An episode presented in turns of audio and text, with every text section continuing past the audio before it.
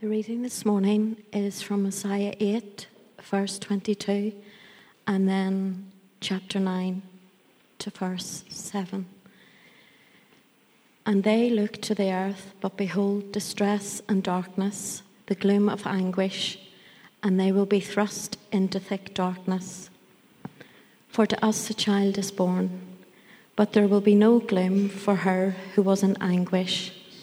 In the former time, he brought into contempt the land of Zebulun and the land of Naphtali. But in the latter time, he has made glorious the way of the sea, the land beyond the Jordan, Galilee of the nations. The people who walked in darkness have seen a great light. Those who dwelt in a land of deep darkness, on them has light shone. You have multiplied the nation, you have increased its joy. They rejoice before you as with joy at the harvest, as they are glad when they divide the spoil. For the yoke of his burden and the staff for his shoulder, the rod of his oppressor, you have broken as on the day of Midian. For every boot of the tramping warrior in battle tumult, and every garment rolled in blood, will be burnt as fuel for the fire.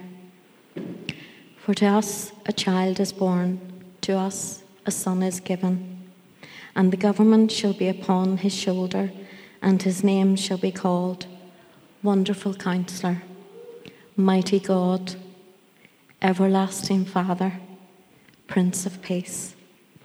Of the increase of his government and of peace, there will be no end on the throne of David and over his kingdom, to establish it and to uphold it with justice and with righteousness from this time forth and forevermore.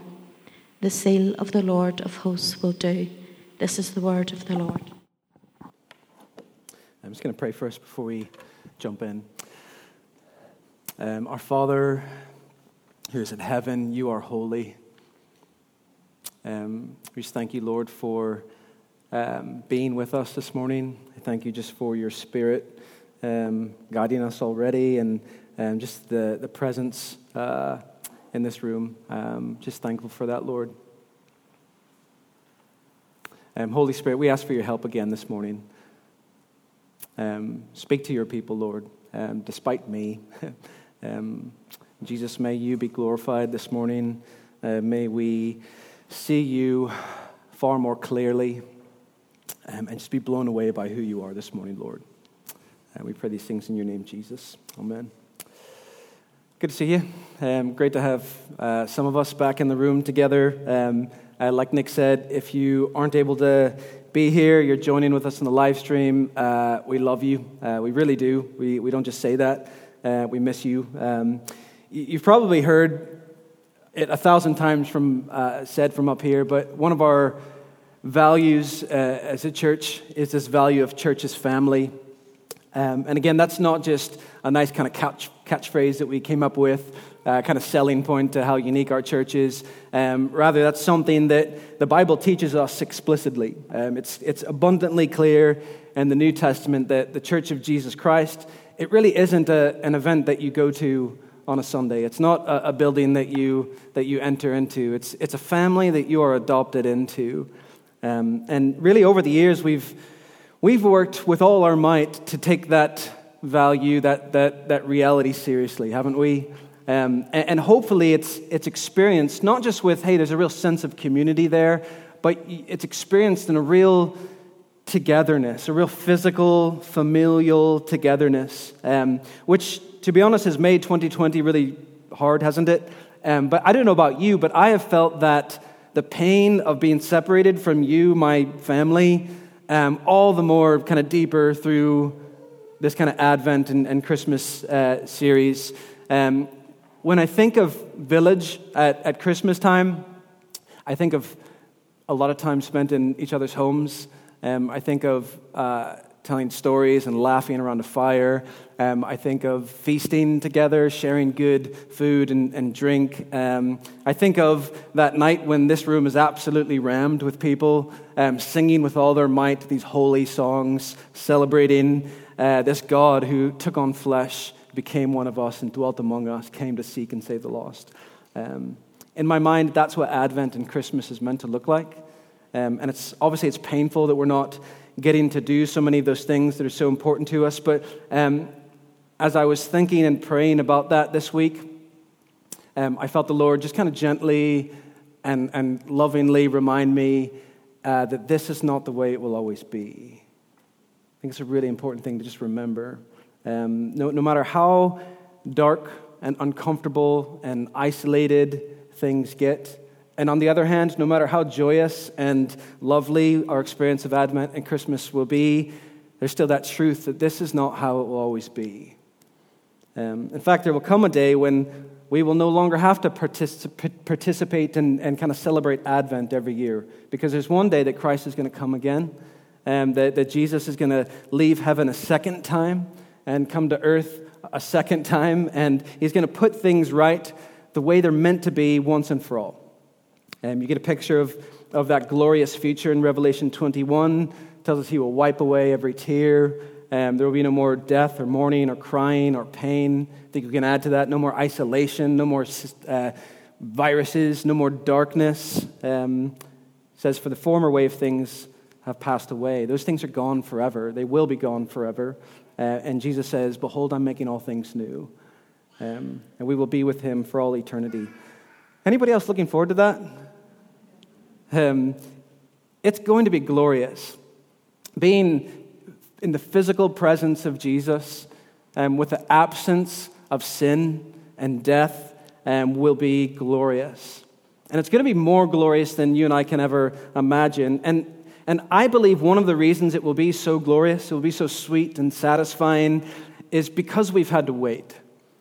Um, I really believe that, church. I, I, believe that we'll look back on these days when, as 1 Peter puts it, we've been um, grieved with various trials. We'll look back on these, these difficult testing periods, these character building days. And these days will make experiencing what we're meant to experience all the more glorious. What we're meant to experience is that relational bliss. That's what you're created for, of that union with your Creator and with your brothers and sisters. It's going to be glorious. Um, and as I mentioned uh, last week, my prayer is that the Lord would use these current circumstances, will use these, the pain uh, that we're experiencing right now, to press these lessons of Advent, uh, uh of waiting, of holding on to hope in the darkness. He'll press those lessons deeper into us than he's ever done before. That's my prayer. Because, listen to me, this, this waiting period, in this waiting period, God is preparing you for something glorious. In this, in this waiting period, in this kind of holding on in the darkness, God is preparing you, He's preparing us for something glorious. And my prayer is that we as a church family would make our way through the next few weeks, hopefully the rest of our lives, with this otherworldly kind of thanksgiving and rejoicing and content in our hearts for what the Lord is doing, even in the deepest, kind of darkest valleys. And my prayer is that we wouldn't go through the next few weeks kind of grumbling and complaining that this isn't the way it should be, but rather we'd endure these things with thanksgiving and, and rejoicing and hope. Because as we learn in Hebrews, as the people of God, we have a hope that is anchored in heaven, a hope that He is doing something for us, that He is bringing us closer each day to a glorious future with Him. Um, that's my prayer. Um, will you join me in kind of praying for our church that that would uh, we would be able to do that with the Lord's help over the next little while. Um, it's important. It's important to learn how to wait, and that's why we uh, participate in Advent every year to re- be reminded of the importance of waiting, of holding on to hope, the importance of learning to wake up every single morning and preach to yourself that this is not how it will always be. Um, no matter how dark our circumstances get, we have a great hope. We have a great hope to cling to and to look forward to. Um, and as we're doing that this year, uh, we're, we're doing that by looking at these four names uh, given to Jesus, the promised Messiah, way back in Isaiah 9. And I love that we're just getting to read that same chapter over and over again each week. Hopefully, that's kind of getting ingrained in you by now. Um, hopefully, by now, you'll be able to kind of understand the background of the text. That background in chapter 8, verse 22, the people are experiencing distress and darkness, the gloom of anguish, thrust into thick darkness. Um, hopefully, by now, you'll be able to give that a summary of what God is doing in this chapter. That even though the people are in distress and darkness, the good news in chapter 9, verse 1 is that there's coming a time when He will do away with the darkness, that He will um, change their circumstances. That Isaiah, that's He's telling us in this chapter, this is what the Lord is going to do. He's pointing them to the future and he's saying the Lord's going to change your circumstances. He's going to change your situation.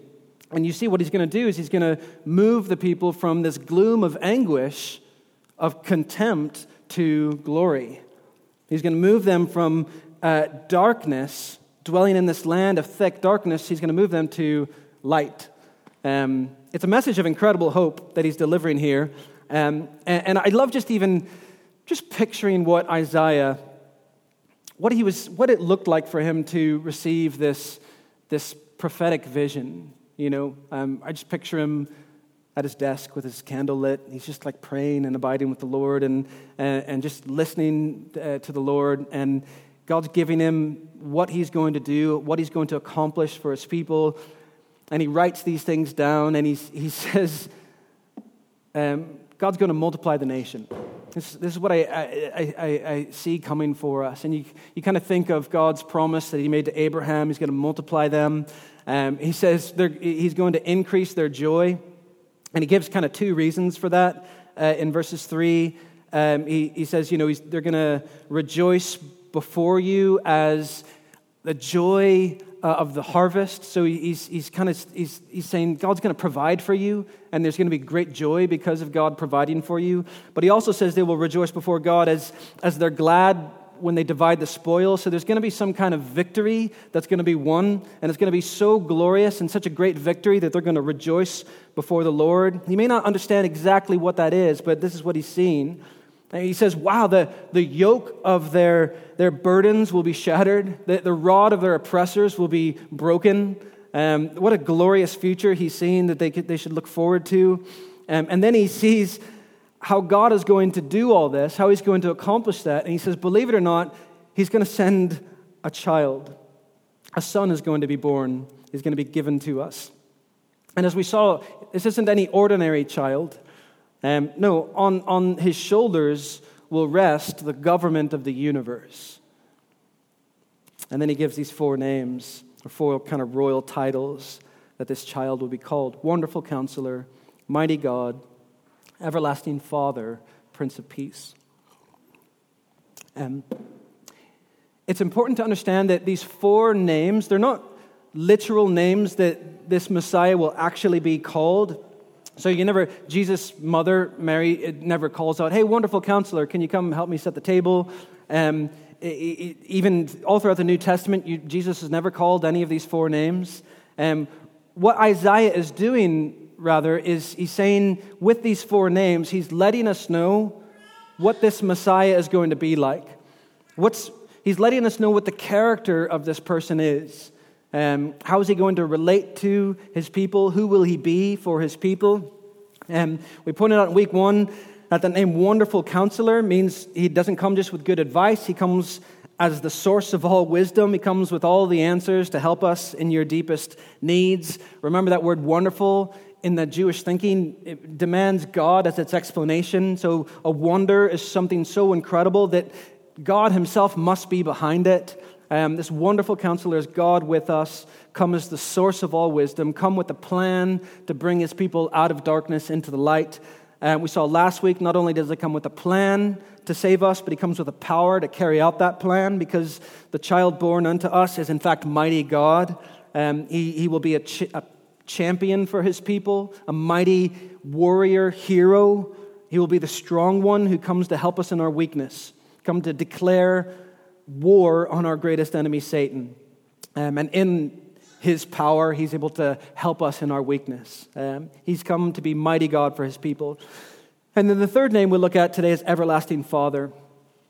Um, I don't know about you, but of these four names, this one made me kind of scratch my head the most, made me kind of stop, and I need to, like, okay, let me do a little bit of work to, to figure out what he's saying here. Because on the, fuse, on the surface, it's a little bit confusing, isn't it? Um, this is a prophecy of the incarnation of the Son, yet here he's calling him everlasting Father. What does Isaiah mean by that? Um, I'm not going to spend a lot of time on kind of Trinitarian heresy here because, um, partly because I'm just not sharp enough to be able to um, explain it thoroughly, but also because I don't think that's what this text is about. Um, um, but in a nutshell, one of the central, kind of foundational, non negotiable beliefs that we have as Christians is we believe in a tr- Trinitarian God. We believe that God is one God, but in three distinct persons God the Father, God the Son, God the Holy Spirit.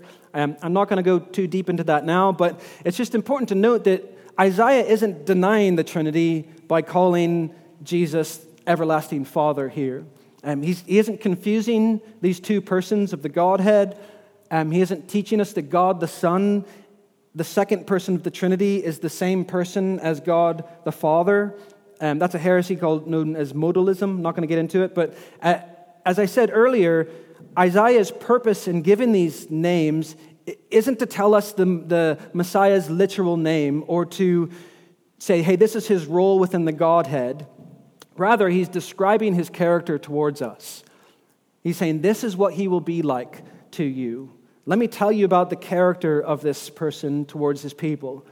Um, Sam Storms calls it a, a descriptive analogy pointing to Christ's character. He will be fatherly, he will be father like in his treatment of us.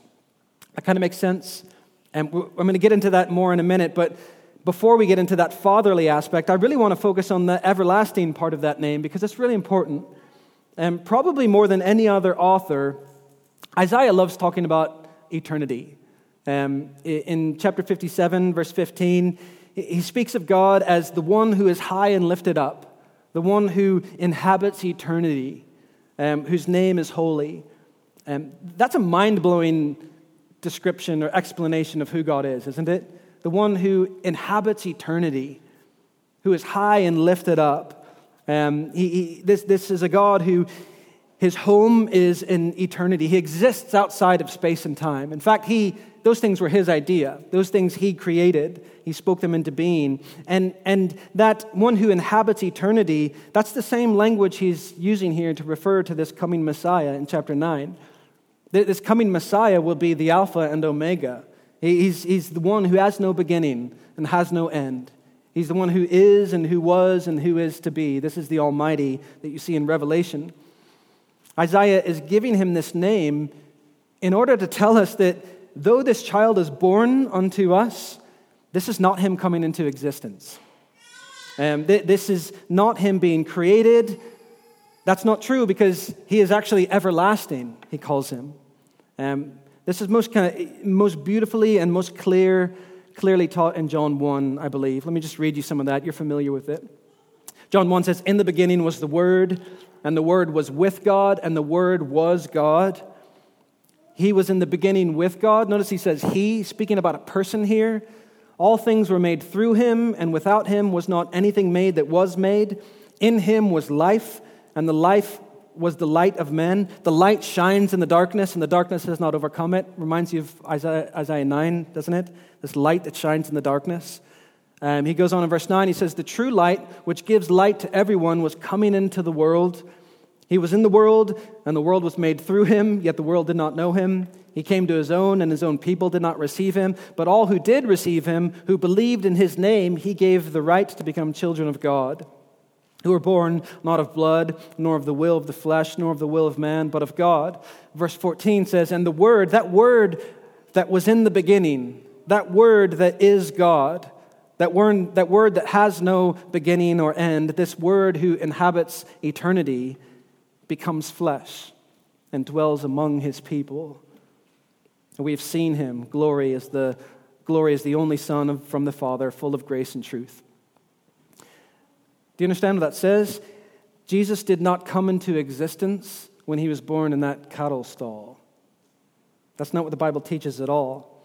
The Bible teaches us that Jesus was never created, that Jesus inhabits eternity, that he has no beginning, that he has no end, but rather that he is the Word put on flesh, becoming like us, and to dwell among his people.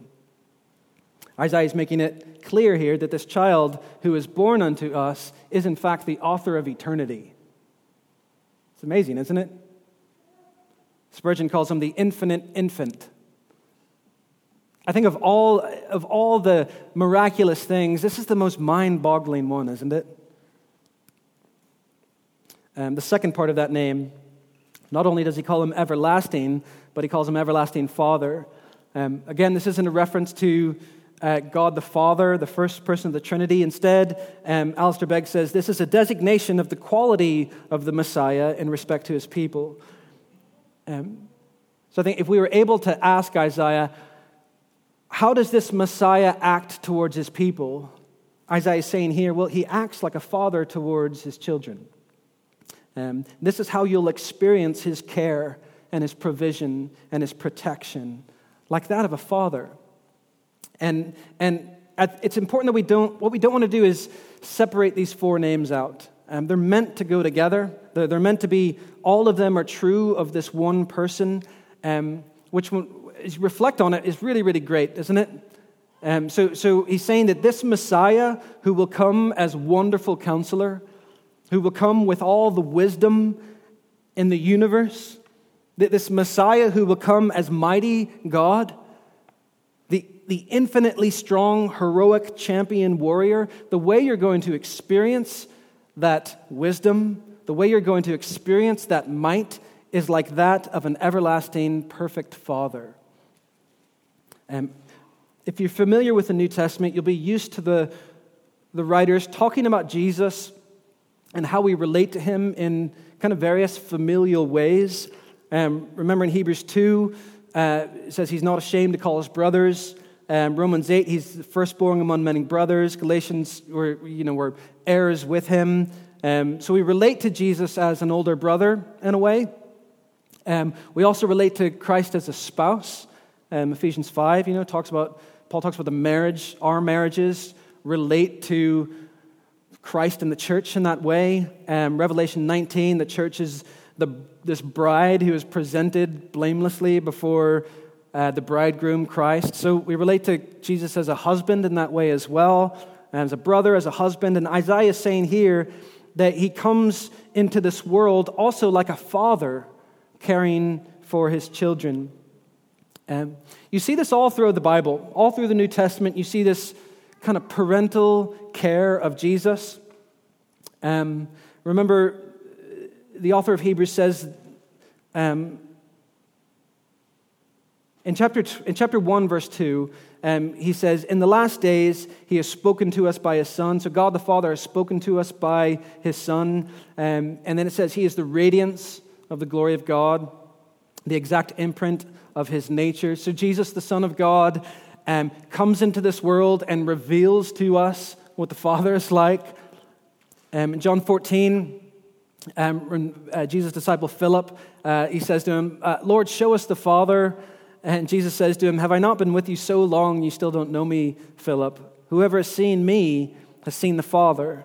How can you say, Show us the Father? Do you not believe that I am in the Father and the Father is in me? What, what you see is Jesus essentially says, you want to see, you want to know the Father, you want to experience the Father, you want to experience the Father's love and his care and his provision. Look to me. Uh, I, I, am the exact imprint of his nature. I, I radiate his glory. We, we are united. He is in me, I, in, I am in him. Whoever has seen me has seen him. Um, it's amazing language, isn't it? And uh, when you hear Jesus talk like that, really it should be no surprise that you see him acting like the Father. He's behaving in the same way as the Father because he's come to reveal us who he is. Um, all through the Gospels, Jesus is seen as parental to his followers. Um, he acts like a father towards his children. Um, you see this all through the New Testament. Um, I just want to show you three of them here um, to help us kind of understand. I think these are on the screen. Um, firstly, uh, the one we're familiar with, we've most recently looked at, is Hebrews 2. Hebrews 2 13. The author actually quotes Isaiah 8, so there's a strong connection between these two texts. Um, Hebrews 2, verse 13, he says, Behold, I and the children God has given me. So he's quoting Isaiah there. in Isaiah 8, but he's placing those words in Jesus' mouth. And he's saying, This is, this is Jesus talking here. Jesus saying, Behold, I and the children God has given me.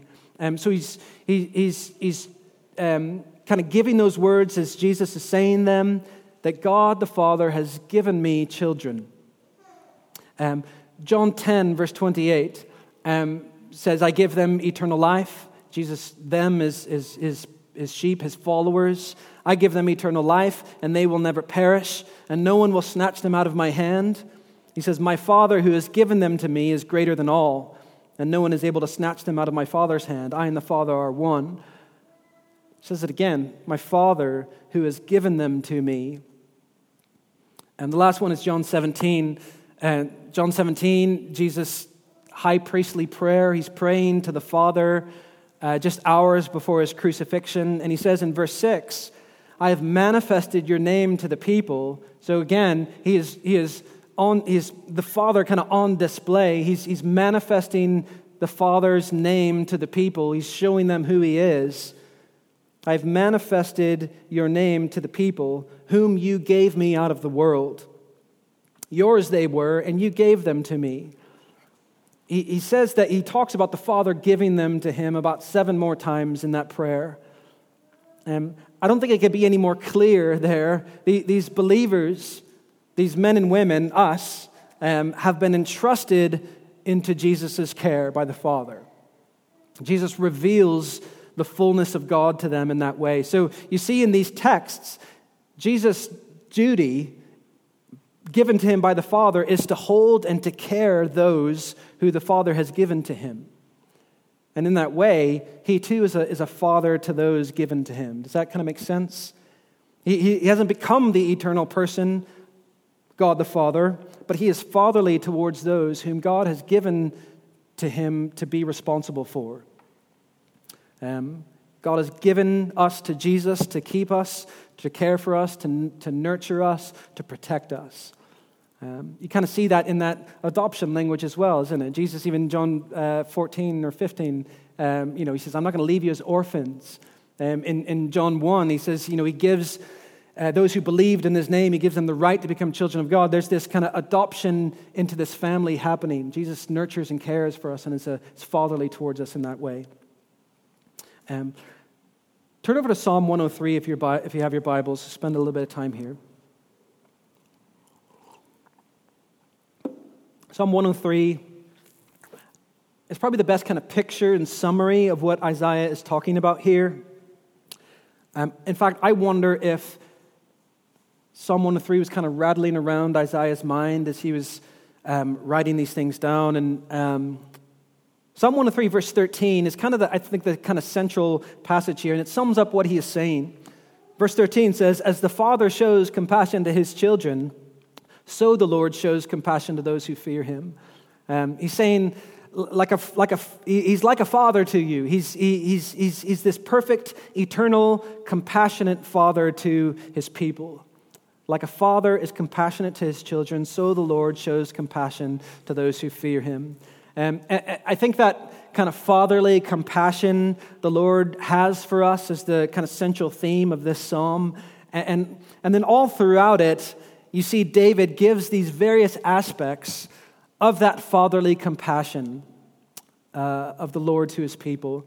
And we don't have time to look at all of them, but I really want to point three main ones out before we kind of come to a close. These are three aspects of what it means for Jesus to be everlasting Father to his people. Firstly, it means he provides for us. Um, and we could sit here all day long talking about the various ways that Jesus provides for us, couldn't we? Um, we even saw last week he provides us power in our weakness. Um, but all through Psalm 103, David talks about how he provides forgiveness for our sins. He provides forgiveness for us completely. Um, verse, look at verse 13. He forgives all, uh, sorry, verse 3. He forgives all your iniquity. He heals your diseases. He redeems your life from the pit. Verse 10 He does not deal with us according to our sins, nor repay us according to our iniquities. Verse 12 As far as the east is from the west, so far does he remove our transgressions from us. He's saying he forgives us completely. And again, he's not saying he ignores our sins. Um, this, is, this holy God does not overlook our sins, that they need to be dealt with. But read the Gospels and you see how he does that, okay? He, he, and you see him solve that problem of our sin like the all knowing, all wise, all powerful, mighty God, eternal Father, come to pay the penalty of our sin for us on the de- on his, with his death on the cross. He forgives us completely. It's incredible. Um, secondly, Jesus being our eternal Father means he knows us thoroughly.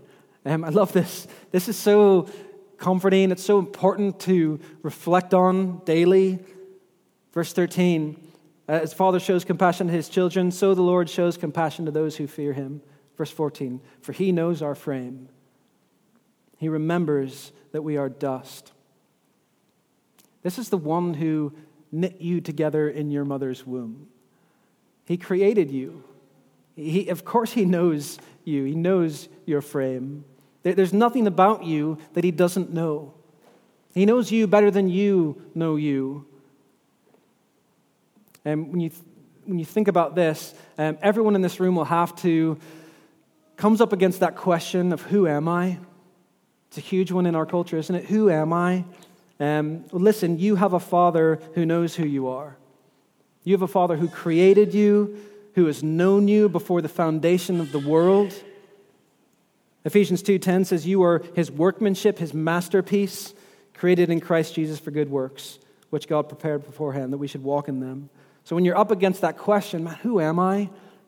Go to your eternal Father who knows you, who can give you those answers. He knows us thoroughly. I love that him, him knowing us thoroughly means he knows that you are frail. He says he, he remembers that you are dust.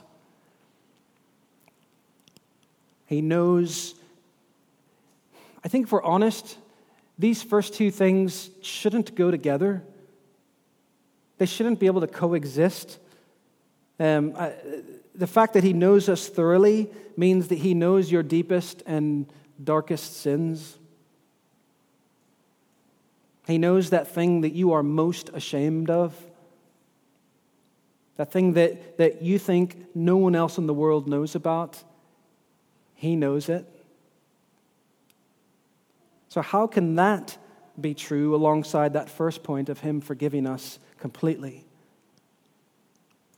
Both of those things can only be true because of the third aspect of Jesus being the eternal Father, which is that He loves us endlessly.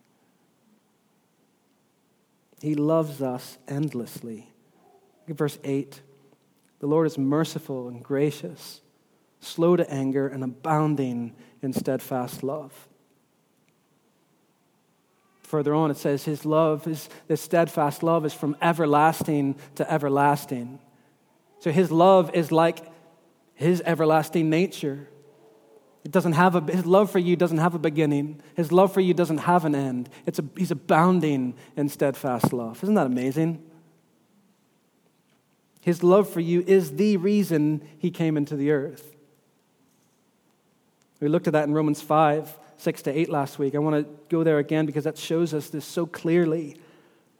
That, that text says, For while we were still weak, at the right time Christ came and he died for the ungodly. One will scarcely die for a righteous person, though perhaps for a good one, someone would die even to dare. But God shows his love for us in this that while we were still sinners, Christ died for us. That's the gospel story there, isn't it? The, the, the God who I ignore, the God who I show zero interest in, comes to seek me out. He, he comes when I was weak, when I was a sinner, when I was against Him. And at just the right time, He comes into this world. And at just the right time, He dies for me. He pays the penalty for my sins on the cross so that I can be known not as an enemy, but as a son. That's how Jesus proves his love for us. His love for you knows no bounds. Um, everyone in this room has a, has a father story. Um, some of your fathers were great, weren't they? Some of you had dreadful fathers. The rest of us have dads who are somewhere in between. Um, but listen to me. Um, no matter what your father's story is, everything you've dreamed of that a father could be, everything you've ever wanted from your relationship from your earthly father, Jesus is and will be for you. Your Messiah will forever be perfectly father like, perfectly father like, and in the way he shepherds you and leads you. In Jesus, you have a perfect father forever. Many of you think of your father. Think, what are the words that come to your mind when you think of your father? Maybe you have words like distant or passive, absent, abusive, unreliable, selfish, uncaring, cruel, emotionally absent. None of those things are so with Jesus. In Jesus, you have a perfect Father forever. And He is everlasting Father. This is so, so good to cling to. He is a Father forever. We, we, have, we don't need to have a fear that He will abandon His role. Romans 8, Paul says, For I'm sure that neither death nor life, nor angels, nor rulers, nor things present, nor things to come, nor powers, nor height, nor depth, nor anything in all creation covers everything Nothing will be able to separate us from the love of God in Christ Jesus our Lord. Nothing can separate you from Christ's fatherly love. Not even death. In fact, death brings us closer. It's incredible. Listen, if you want to know that love, put your trust in Jesus. Nothing, there's, there's no other love that will fill that hole in your heart. Um, Isaiah is pointing us to that first coming of the Messiah, um, isn't he? Um, when, when that child would be born, that son would be given, that word would become flesh and dwell among us, um, that light would, would break into the darkness. Um, but we read this text, obviously, while looking forward to his second coming um, where we're waiting not for a child to be born, but for a king to return. A king who comes in power and glory, but also comes to gather up his children once and for all. I think as John Piper said, uh, if his first coming was the dawn of this light breaking into the darkness, his second coming will be high noon. Um, we're waiting, we're looking forward to a glorious future, like I said at the beginning. Um, and, and, I just want to end by um, reading you a sec- section from Revelation 21. Um, Jesus in Revelation gives John this vision of this glorious future. Um, it's kind of peeking into what we will experience when Christ comes again and when Christ comes and, and destroys Satan forever. Um, I'm just going to read you a section from this. And I want you to pick up on this, this everlasting Father who we will spend eternity with in his presence. John says, Then I saw a new heaven and a new earth. For the first earth and the first, uh, first heaven and the first earth had passed away, and the sea was no more. And I saw the holy city, New Jerusalem, coming down from heaven from God, prepared as a bride adorned for her, for her husband. And I heard a loud voice from the throne saying, Behold, the dwelling place of God is with man. He will dwell with them, and they will be his people. And God himself will be with them as their God. He will wipe away every tear from their eyes. All the parents in the room will understand how parental that is. I think he puts that in there for a reason. Like an everlasting father, he will wipe away the tears from his children's eyes and death shall be no more. Neither shall there, be mourning, nor crying, nor pain anymore, for the former things have passed away.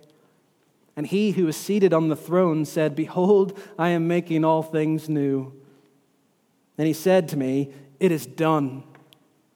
I am the Alpha and Omega, the beginning and the end. This is Jesus speaking. And he says, To the thirsty, I will give them the spring of the water of life without payment. The one who conquers will have this heritage, and I will be his God, and he will be my son. Isn't that amazing? You see the fatherly aspect in that? I'm going to wipe the tears away from my children's eyes.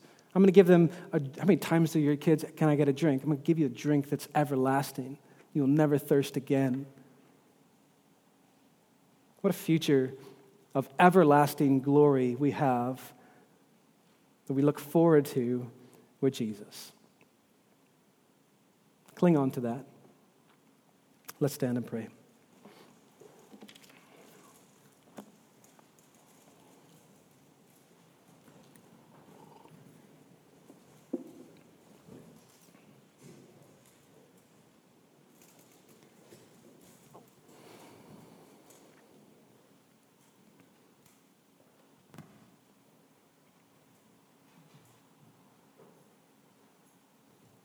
Jesus, we thank you for who you are.